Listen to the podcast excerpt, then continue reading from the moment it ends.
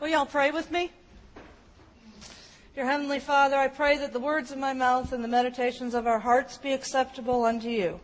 Amen. Consider this. When Thomas Edison invented the light bulb, he tried over 2,000 experiments before he got it to work. When asked how it felt to fail so many times, he replied, I never failed once. Inventing the light bulb just happened to be a 2,000 step process.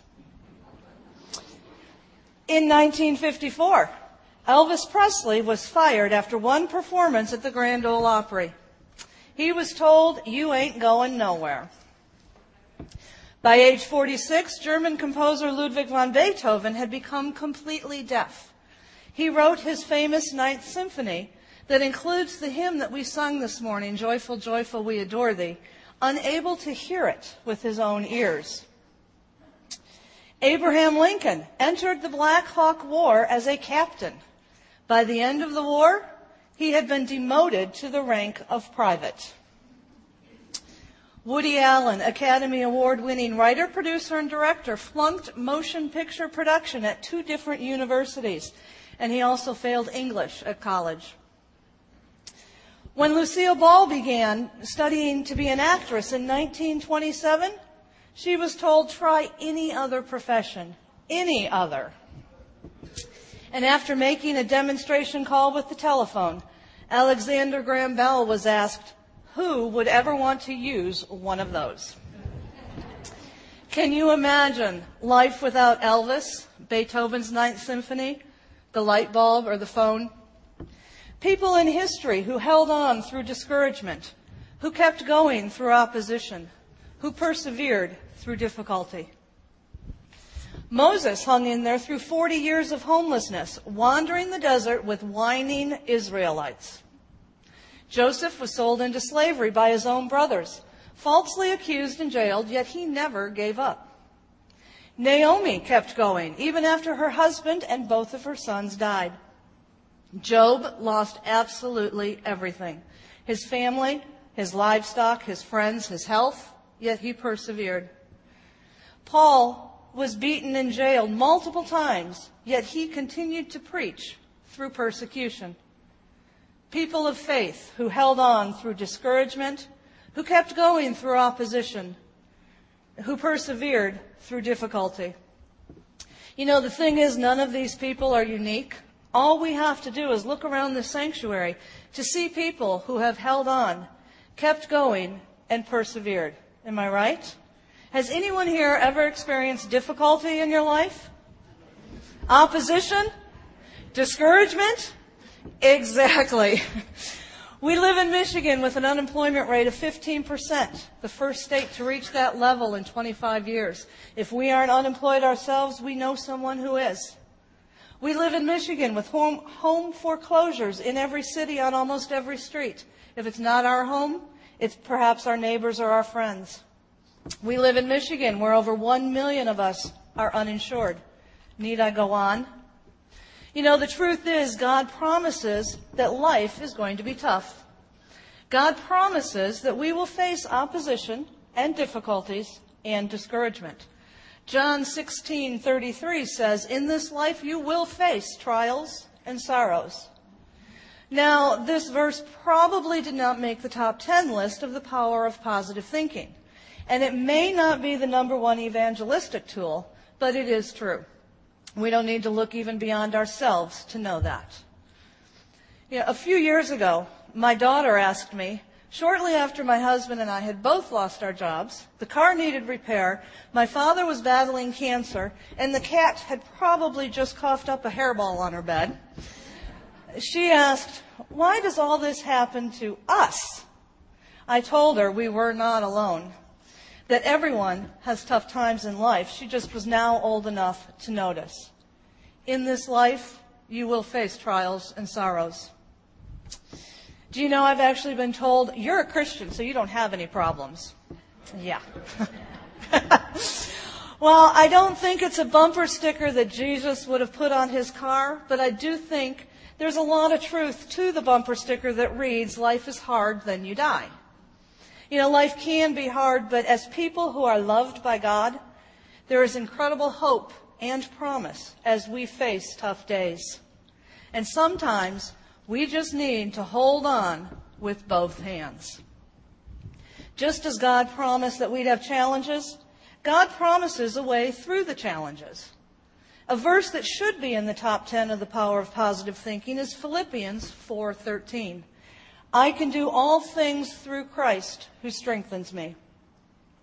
Now this verse doesn't say that I can do all things. I can't do all things. And I'm really glad that I don't have to do all things. This verse says I can do all things through Christ.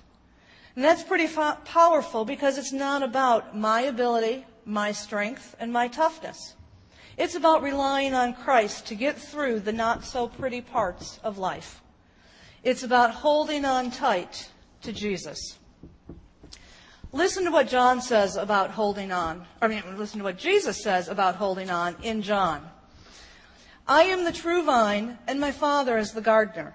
He cuts off every branch in me that bears no fruit, while every branch that does bear fruit he prunes, so that it will be even more fruitful. You are already clean because of the word I have spoken to you. Remain in me, and I will remain in you. No branch can bear fruit by itself. It must remain in the vine. Neither can you bear fruit unless you remain in me. I am the vine, you are the branches. Those who remain in me and I in them will produce much fruit, for apart from me, you can do nothing. Bear much fruit or produce nothing do all things through Christ or do nothing apart from Christ. this shouldn't be a difficult choice for us. we must be connected to Christ as we go through this life, with its joys and sadness, its excitement and its ordinariness, its successes and its failures. Sometimes we just need to hold on. Hold on through worship Give praise and thanksgiving to God and feel His presence and power. Come to worship looking for God and expecting to be transformed and strengthened by joining with this community of faith as we worship God together. Hold on through prayer. Talk to God. Friends quickly become strangers if you never talk. Don't let God be a stranger. You know, as frustrated as I get with my children constantly texting, I have come, I have come to appreciate the quick connection you can have with others through texting. Quite often, I'll send a random I love you message to my husband or kids, or a thinking of you message to friends. And I love it when I get a text like that from my family or friends. It's an easy and instant connection to them. It doesn't replace the real conversations that are vital to friendships and relationships, but it is a quick connection.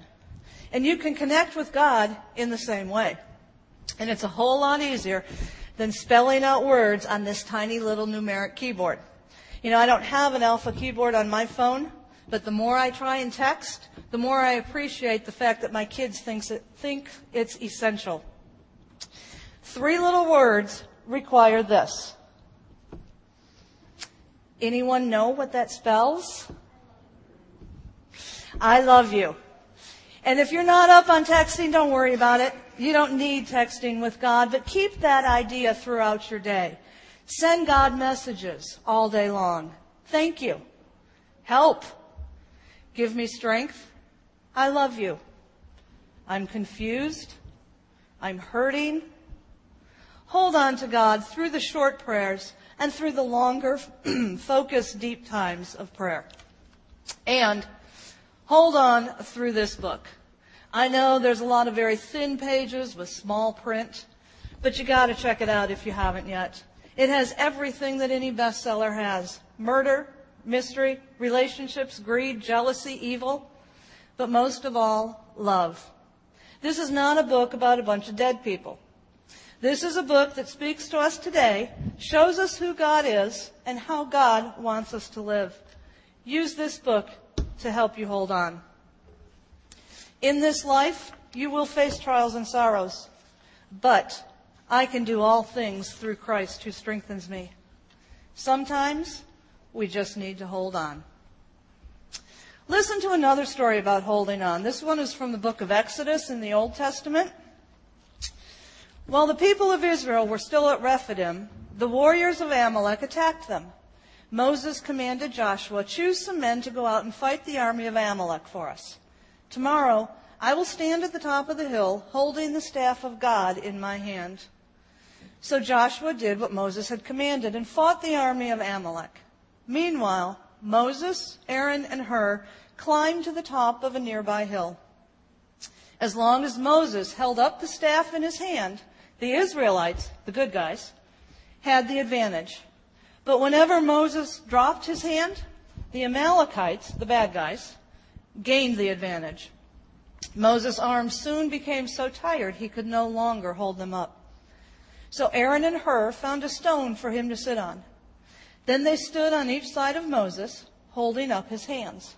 So his hands held steady until sunset. As a result, Joshua overwhelmed the army of Amalek in battle. Then they stood on each side of Moses, holding up his hands. With this support from his friends, the battle was won. Other Christians are here to hold up our arms in battle, whatever battles we may be facing today or in the future.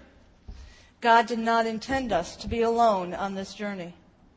Hebrews 10:25 says, "Let us not give up meeting together, but let us encourage one another."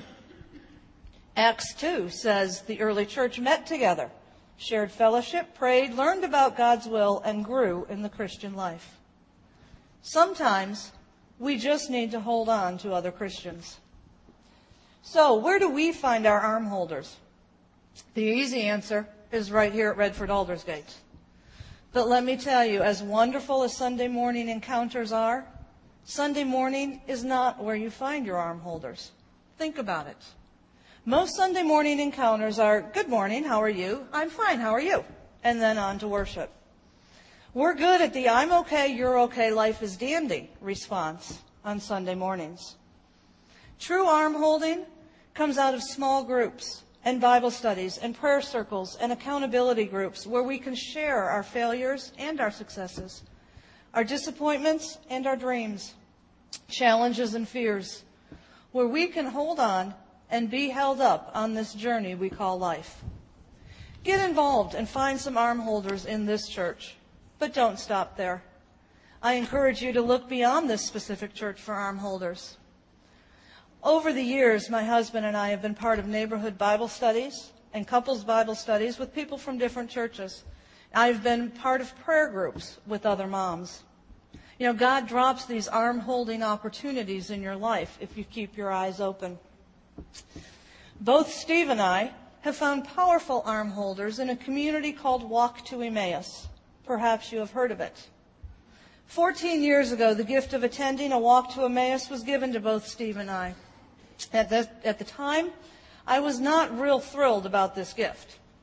You see, the Walk to Emmaus is an organization whose goal is to develop Christians, disciples, and leaders and deepen one's connection with Christ through a weekend experience.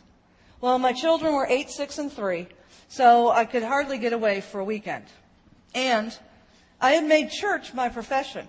So the last thing I needed was a weekend with a bunch of women I didn't know that was aimed at developing Christian disciples and leaders. Wasn't I already one? To say that I was hesitant is an understatement. But as you've probably figured out, I did attend a walk to Emmaus, kicking and screaming. And at the risk of sounding cliche, it was life changing, although I didn't fully realize it at the time. The weekend is wrapped in prayer, and one prayer that is repeated during the three days includes the phrase, We pray for those who think they need it the least. That was me. You know, and there are 15 talks that are given on all aspects of faith. And I have to confess, on my walk, I spent most of the time thinking, so and so really needs to hear that or so and so should hear this. But God and the team of women who were serving on my walk just kept bringing me along, holding up my arms when I was clueless that I even needed it. In addition to the 15 talks, prayer, and meditation, the weekend includes daily worship and communion, more food than you could possibly imagine, singing and laughter and fellowship, and one of the truest forms of Christian service you will ever see. The team working the walk is there simply out of their love for Jesus Christ and their desire for others to know him better. Imagine people cleaning the toilets with a song in their hearts because it's not about them or the task. It's about loving and serving God.